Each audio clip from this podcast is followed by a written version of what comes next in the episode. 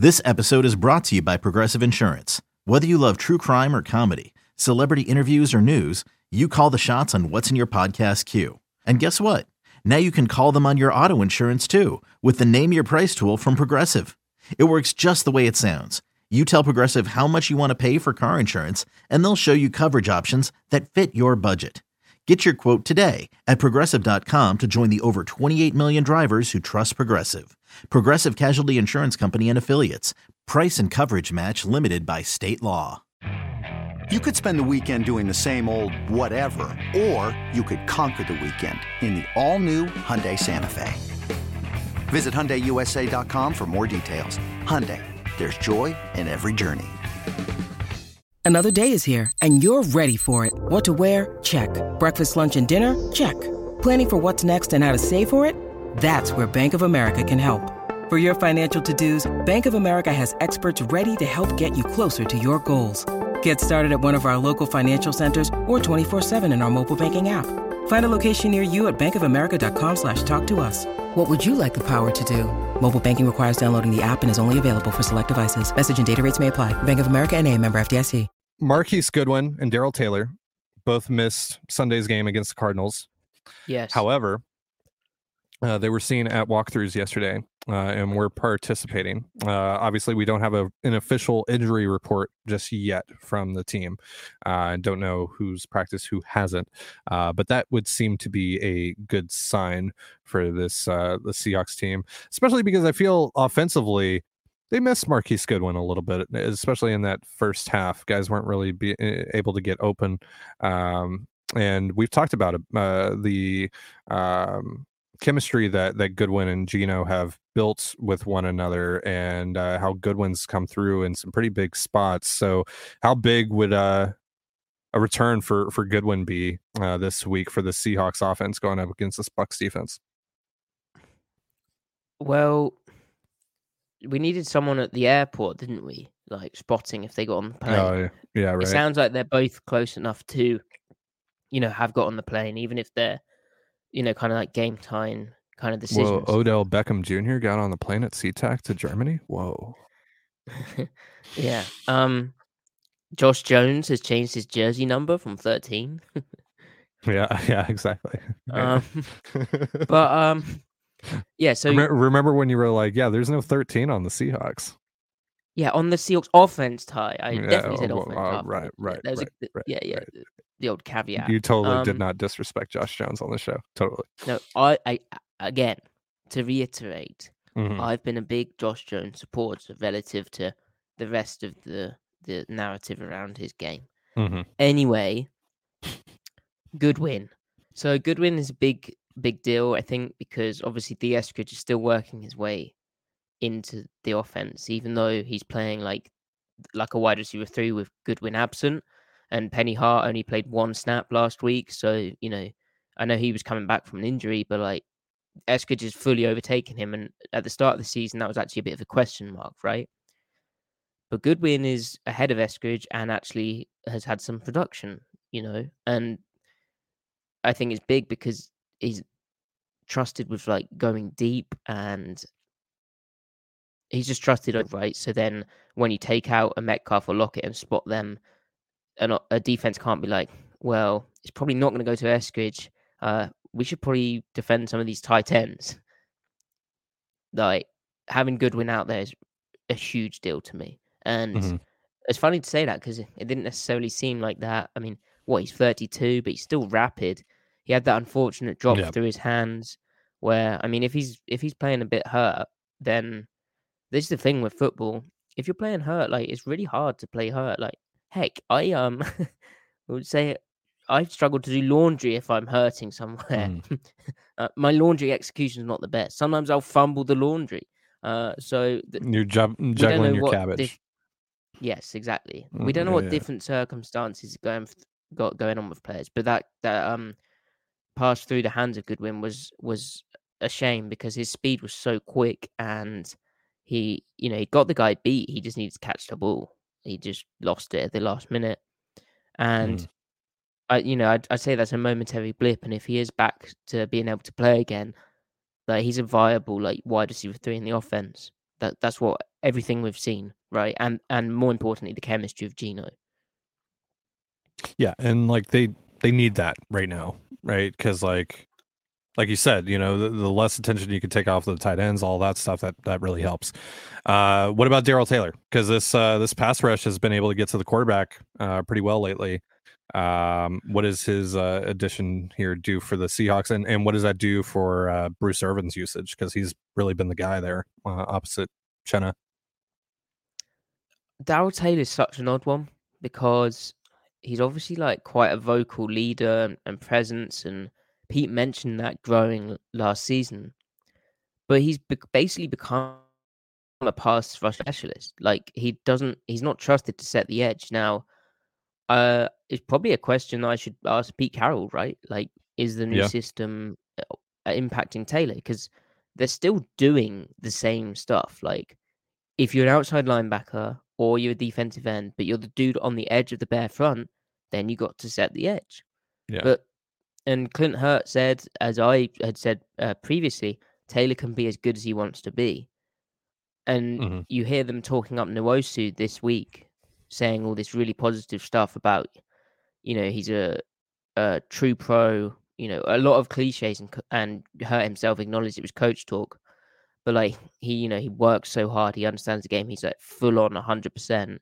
And then you think, well, well, then why is Taylor not doing that? And as good as he wants to be, well, maybe he's he's struggling a bit with the that side of it because it just doesn't make sense that he got like setting the edge.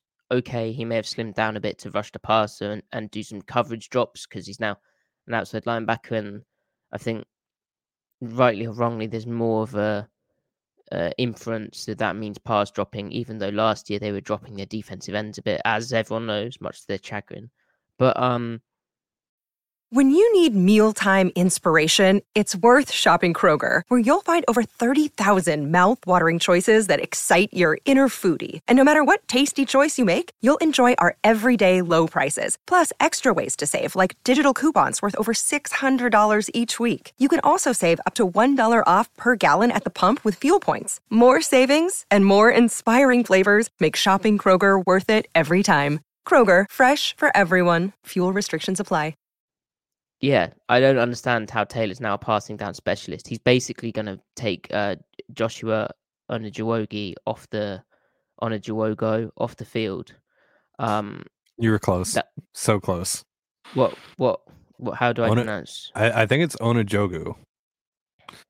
You you you said but there's Jogo and then jo, Jogui. Well, the other thing is like American pronunciation, isn't true? It's like it becomes Americanized, right? Which is fine. Right, like, it does. I, That's fine. But yeah, I'm not American, so thanks Ty for That's... thanks Ty for doing that. Yeah, yeah. Um, so yeah, Taylor's basically sitting down, dude, which doesn't it shouldn't be the case. Yeah, so yeah. in terms of you mentioned Bruce Irvin, Bruce will still do his thing because they don't trust Taylor to set an edge. They've shown us that with how they've rostered players, managed it, and you can give it the marketing of, oh, we're keeping him fresh for the passing down. We love him on passing downs. Well, yeah, but you know, Nwosu's playing all the time because he's really good at everything. Taylor's not really good at everything. Now, can he be really mm-hmm. good at everything? Sure. But I think the only thing to explain it is, you know, well, the two things. Maybe he's struggling with the new system, the new language. Maybe, you know, he was playing a bit hurt and that was impacting him.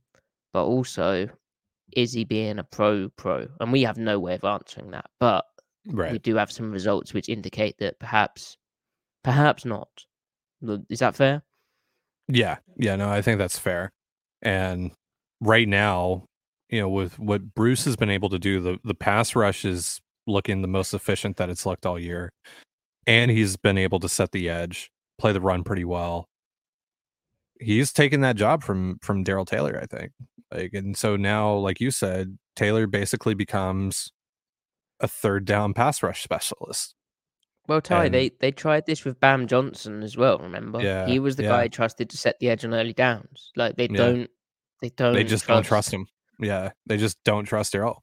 So, yeah, you know, I I, I wonder if that's uh, just a, a, physical regression that's happened over the last year, or if it's literally just like he's just not the guy, right? Like he's just not that guy. And he's not really being, know, like you said, he's not really being a pros pro about it either. So, yeah, it's a it's a really weird situation, but it's I don't know. Uh, like on Sunday, it didn't really feel like they missed Darrell Taylor because like Bruce has been so good in that role so far, and they're just firing on all cylinders right now. So, um, yeah, he's just kind of a guy that just fits into the stable at this point. So, in terms of the two guys that we talked about, like I, I, feel like Goodwin adds a lot more to this team and benefits this team a lot more right now than than Taylor does. Would you say that as well? Yeah, yeah, yeah. I think that's. I mean, the thing with Taylor is he still does have the, like when he when it all clicks and comes together on a rush, like he has his get off and then his ability to literally dip under a table and bend.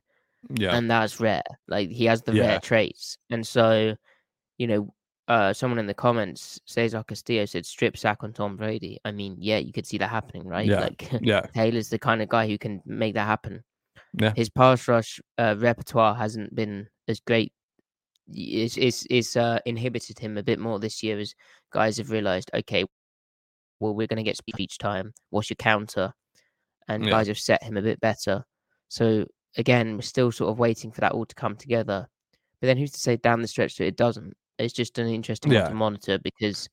And then the other thing as well is like, you know, obviously he's technically in his third year, but as uh, Pete Carroll made uh, a concerted effort uh, to refer to, he they treated last year like it was Taylor's rookie year, right. and so is this year his sophomore slump, his his second season down year, because that that that's supposedly a thing, right? Right. And I think when we talk about pass rush and perhaps you know uh, tackles are being a bit smarter about how they play him and, and asking him more for the counter, then that is kind of uh, being worked out, isn't it?